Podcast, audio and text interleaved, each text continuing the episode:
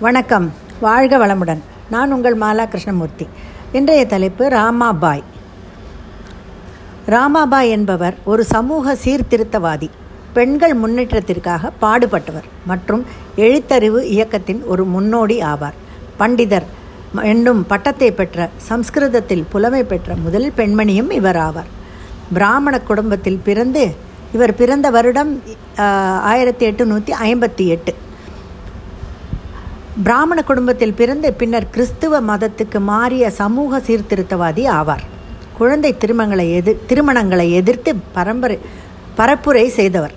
விதவை மறுமணம் உள்ளிட்ட பெண்களின் உரிமைகளுக்காக போராடியவர். ஒரு பால்ய விதவை தமது இருபத்தி ரெண்டாம் வயதில் ஒரு திருமணம் செய்து இரண்டு ஆண்டில் மீண்டும் பின் இங்கிலாந்து சென்று கிறிஸ்துவ மதத்திற்கு மாறினார். அதன் பின்னர் அமெரிக்கா சென்று ஏராளமான குழுக்க குழுக்களை ஆரம்பித்தார்.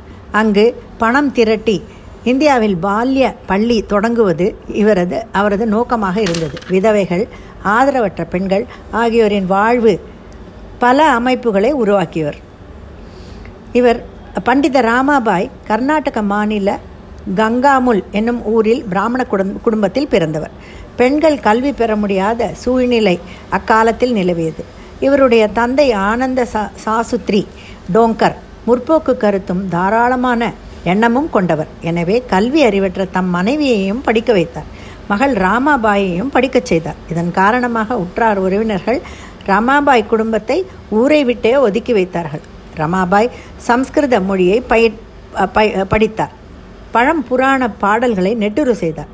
தந்தையுடன் வெளியே பயணம் செய்யும் பொழுது பெண்கள் படும் கொடுமைகளையும் துன்பங்களையும் நேரில் கண்ணுற்றார்.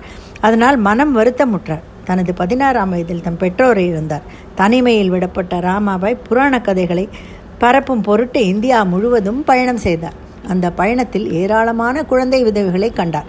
இதற்கு காரணமான குழந்தை மனமுறையை ஒழிக்க வேண்டும் என்று முடிவு செய்தார். ஆயிரத்தி எட்டுநூற்றி எண்பத் எண்பதாம் ஆண்டில் தம்மினும் தாழ்ந்த வகுப்பை சார்ந்த பிபிள் விகாரிதாஸ் மெதவி என்பவரை திருமணம் புரிந்து கொண்டார். அவர்களுக்கு ஒரு பெண் குழந்தை பிறந்தது. அக்குழந்தைக்கு மனோரமா என்று பெயரிட்டனர். பதினெட்டு மாதங்கள் சென்றதும் ரமாபாயின் கணவர் காலரா நோயினால் மாண்டார்.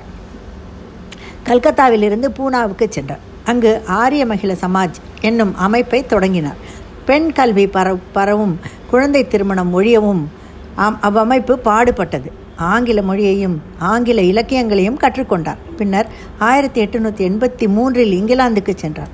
இந்து மதத்தின் மீது வெறுப்பு ஏற்பட கா ஏற்பட்ட காரணத்தால் கிறிஸ்துவ மதத்தை தழுவினார். ஆயிரத்தி எட்டுநூற்றி எண்பத்தி ஆறாம் ஆண்டில் அமெரிக்காவிலும் பயணம் செய்தார். அங்கு இந்து மத விதவைகள் பற்றிய ஆங்கில நூல் ஒன்றையும் அமெரிக்காவில் உள்ள நிலைமை மற்றும் பயணம் பற்றிய ஒரு நூலையும் எழுதினார். ஆயிரத்தி எட்டுநூற்றி எண்பத்தி ஒம்போதில் இந்தியா திரும்பியதும் விதவைகளுக்காக சாரதா சதன் என்னும் அமைப்பை மும்பாயில் உருவாக்கினார். கிறிஸ்தவ மத பிரச்சாரத்தை முடுக்கிவிட்டார். இதனால் ரமாபாய்க்கு எதிர்ப்பு கிளம்பியது. பைபிளை மராத்தி மொழியில் மொழிபெயர்க்கும் பணியில் ஈடுபட்டார். ஆயிரத்தி எட்நூற்றி தொண்ணூற்றி ஆறு தொண்ணூற்றேழு ஆண்டுகளில் ஆண்டுகளிலும் ஆயிரத்தி தொள்ளாயிரம் ஆயிரத்தி தொள்ளாயிரத்தி ஒன்று ஆண்டுகளிலும் மத்திய பிரதேசத்திலும் குஜராத்திலும் கடும் பஞ்சம் நிலவியது. பசியால் வாடிய இருநூறு பெண்களையும் குழந்தைகளையும் ஒரு பண்ணையில் தங்க வைத்து காப்பாற்றினார். முக்தி சதன் பிரீத்தி சதன் சாந்தி சதன் ஆகியன ரமாபாய் உருவாக்கிய பெண்களுக்கான தொண்டு நிறுவனங்கள் ஆகும். ஒன்பது முழம் புடவைகளை விட ஐந்து முழம் புடவைகள் எளிதாகவும் வசதியாகவும் இருக்கும் என்று கூறி ஐந்து முழ புடவைகளை உடுத்திக்கொள்ள பெண்களிடம் அறிவுரை வழங்கினார்.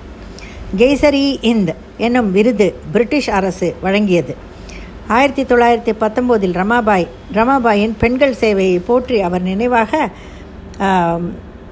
அஞ்சல் தலையை இந்திய அரசு ஆயிரத்தி தொள்ளாயிரத்தி எண்பத்தி ஒம்போதாம் ஆண்டு வெளியிட்டது. இதுபோல் நமாபாய் அவர்கள் பக்தி என்பதை விட சமூக சீர்திருத்தவாதி என்று சொல்வதே சால சிறந்ததாகும் என்று நினைக்கிறேன். நன்றி வணக்கம்.